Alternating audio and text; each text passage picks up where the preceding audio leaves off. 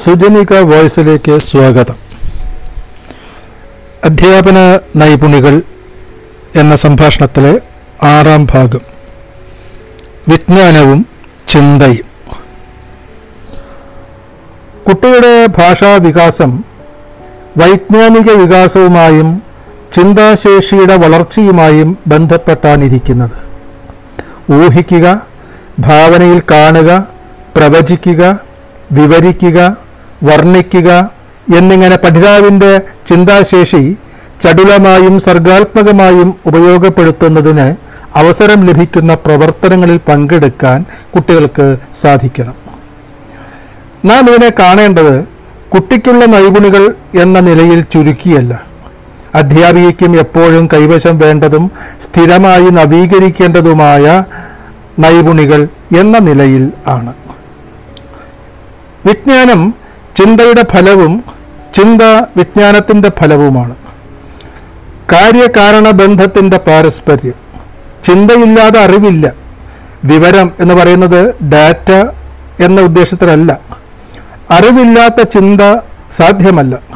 ചിന്താ പ്രക്രിയകളാണ് ഊഹിക്കുക ഭാവനയിൽ കാണുക തുടങ്ങിയവ. ഫലം പുതിയ ജ്ഞാനമാണ്. ഈ ജ്ഞാനം പുതിയ ചിന്തകളിലേക്ക് ചടുലമായി പ്രവേശിക്കുന്നു. ഇത് സാധ്യമാക്കലാണ് പഠനം. അക്കാദമികമായി ഈ പ്രക്രിയകൾ നമുക്കും ബാധകമാണ്. പഠിച്ചു കഴിഞ്ഞല്ല പഠിപ്പിക്കൽ. പഠിപ്പ് കഴിഞ്ഞല്ല പയറ്റ്. പഠിപ്പും പയറ്റും സമകാലത്തിലാണ്. സഹപഠിതാവാണ് എന്ന സങ്കല്പം. ക്ലാസ്സിൽ നൽകുന്ന പ്രവർത്തന കൂട്ടങ്ങളിലൂടെയാണ് ഇത് സാധ്യമാകുന്നത്. പ്രവർത്തനങ്ങൾ പ്ലാൻ ചെയ്യുന്നത് എത്രമാത്രം പ്രാധാന്യമുള്ളതാണെന്ന് ഇത് കാണിക്കുന്നു.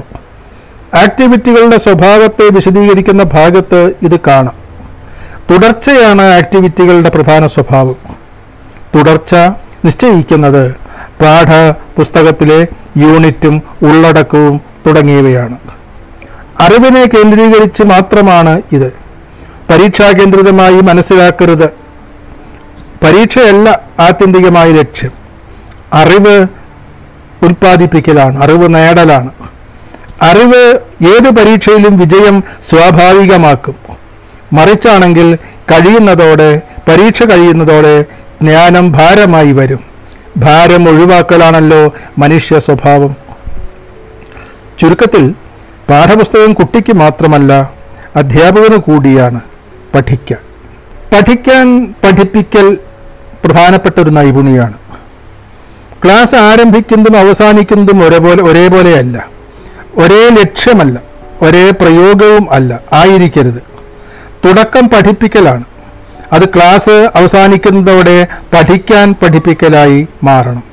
ഈ ഒരു പ്രയോഗ പരിവർത്തന നൈപുണി അധ്യാപികയ്ക്ക് ഉണ്ടാവണം. സ്കൂളിങ്ങിന്റെ സുപ്രധാനമായ ലക്ഷ്യം പഠിക്കാൻ പഠിപ്പിക്കലാണ്. വിവരം അറിവ് കൊടുക്കലല്ല. അറിവ് നേടാൻ നിർമ്മിക്കാൻ പഠിപ്പിക്കലാണ്. വിപുലമായ സ്കൂൾ സംവിധാനം മിക്കവാറും ഇതിന് പാകത്തിലാണ്. പ്രക്രിയാബന്ധിതമാക്കുന്നത് അതിനാലാണ്. അറിവ് കൊടുക്കാൻ ഇത്രയും പ്രക്രിയകൾ ആവശ്യമില്ല. ശ്ര- ശ്രവണം കാഴ്ച വായന എഴുത്ത് എന്നിവ മതിയാകും. സാധാരണ ഒരു അറിവ് കൊടുക്കാൻ അത്രയേ ആവശ്യമുള്ളൂ. നമ്മുടെ ക്ലാസ് മുറികൾ ഇപ്പോഴും എഴുത്തിൽ ഊന്നുന്നതാണ്. വായന പോലും പിന്നെ മതി എന്ന രീതിയിലാണ് നാം പെരുമാറാറ്. ലാബ് ലൈബ്രറി കളിസ്ഥലം ചുറ്റുപാടുകൾ ദിനാചരണങ്ങൾ യാത്രകൾ ക്യാമ്പുകൾ വർക്ക്ഷോപ്പുകൾ സാങ്കേതിക വിദ്യാ സഹായം തുടങ്ങിയവ മിക്കപ്പോഴും പ്രയോജനപ്പെടുത്തേണ്ടി വരാതിരിക്കുന്നതും അതുകൊണ്ടാണ്. നമ്മുടെ ശ്രദ്ധ അറിവ് കൊടുക്കുന്നതിൽ ഒതുങ്ങുന്നു. എന്നതുകൊണ്ടാണോ ഇങ്ങനെ സംഭവിക്കുന്നത്? ഐ ടി ലാബ് ലൈബ്രറി ഒന്നുമില്ലെങ്കിലും സാരമില്ല. പഠിപ്പിക്കാം എന്ന് അധ്യാപികയ്ക്ക് തോന്നുന്നത് തന്റെ ലക്ഷ്യത്തെക്കുറിച്ചുള്ള അബദ്ധബോധം ആണോ? പഠിക്കാൻ പഠിച്ചില്ല. മറിച്ച് പഠിച്ച് പാസ്സായാണ് നമ്മുടെ ഭൂരിപക്ഷം അധ്യാപകരും അവരുടെ കാലത്തെ സ്കൂളിങ് കടന്നു പോകുന്നത് പഠിക്കാൻ പഠിപ്പിക്ക പഠിക്കുകയോ പഠിക്കാൻ പഠിപ്പിക്കുകയോ അല്ല പഠിച്ച് പാസ്സാവുക മാത്രമാണ് ചെയ്തത്. അതുകൊണ്ട് തന്നെ പഠിച്ചത് പാടാനേ ആവുന്നുള്ളൂ അങ്ങനെ ബോധപൂർവം ഇതിനെ മറികടക്കാനുള്ള നിപുണതയാണ് ആദ്യം വേണ്ടത്. ഇൻ സർവീസ് കോഴ്സുകളും പലവിധ ട്രെയിനിങ്ങുകളും സ്വന്തം അന്വേഷണങ്ങളും പഠനങ്ങളും പരിചയവും കൊണ്ട് സാധിച്ചെടുക്കേണ്ടതാണ് ഇത്. എത്ര പഠിപ്പിച്ചാലും എത്ര പറഞ്ഞു കൊടുത്താലും കുട്ടികൾക്ക് മനസ്സിലാകുന്നില്ല എന്നാണല്ലോ ഇപ്പോഴും ആദ്യ പരാതി ചുരുക്കത്തിൽ. മറ്റൊന്ന് മിക്കവാറും സ്വയം പൂർണതയുള്ള ചെറിയ ഭാഗങ്ങളെ സംയോജിപ്പിച്ച് വലിയ ഘടനകളെ പ്രവർത്തനക്ഷമമാക്കലാണ് മോഡുലാർ എന്ന സങ്കല്പം. സാമ്പത്തിക വാണിജ്യ രംഗത്ത് ആധുനിക കാലത്ത് വളരെ പ്രവർത്തനക്ഷമതയുള്ള ഒന്നാണ്. ആഗോള സമ്പദ്ഘടനയുടെ ഇക്കാലത്ത് വളരെ പ്രധാനപ്പെട്ടതും തെളിഞ്ഞതാണ്.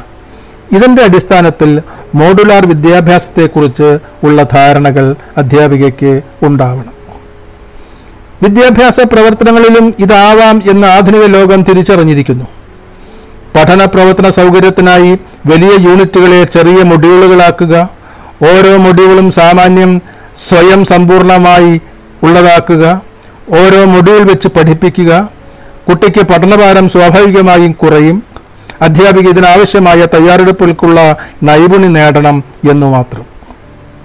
ഭാഷാ പഠനത്തിലാണ് പാശ്ചാത്യ രാജ്യങ്ങൾ ഈ വഴിക്ക് ശ്രമം തുടങ്ങിയത്. ആലോചനകളും പഠനങ്ങളും വിപുലമായി നടന്നിട്ടുണ്ട്. തീർച്ചയായും നമ്മുടെ സ്കൂളിലും ഇത് വരും എന്നായിട്ടുണ്ട്. ഉയർന്ന ക്ലാസ്സുകളിൽ സെമസ്റ്റർ രീതികൾ ആലോചിക്കുന്നത് ഇതിന്റെ വെളിച്ചത്തിലാണ്. കുട്ടിക്ക് പഠനഭാരം കുറയുന്നത് പ്രത്യക്ഷമായി പരീക്ഷാവേളയിലാണ്. ഒരു മൊഡ്യൂൾ പഠിക്കുക അതിന്റെ മൂല്യനിർണയം ചെയ്യുക കിട്ടുന്ന സ്കോറൊക്കെയും കൂട്ടിവെക്കുക മൊത്തം ഉയർന്ന സ്കോറും ഉയർന്ന വിജയവും. കുട്ടിക്ക് ഇഷ്ടപ്പെടും തീർച്ച. ചെറിയ ചെറിയ പരീക്ഷകളിൽ ലഭിച്ച സ്കോറുകളുടെ സങ്കലിത ഫലം വലിയ സ്കോറും ഉയർന്ന വിജയവും കുട്ടിക്ക് നൽകും. സാമ്പത്തിക വാണിജ്യ രംഗത്തെ ഒരു തത്വം വിദ്യാഭ്യാസ രംഗത്ത് പ്രയോഗിക്കുകയാണ് ഫലത്തിൽ.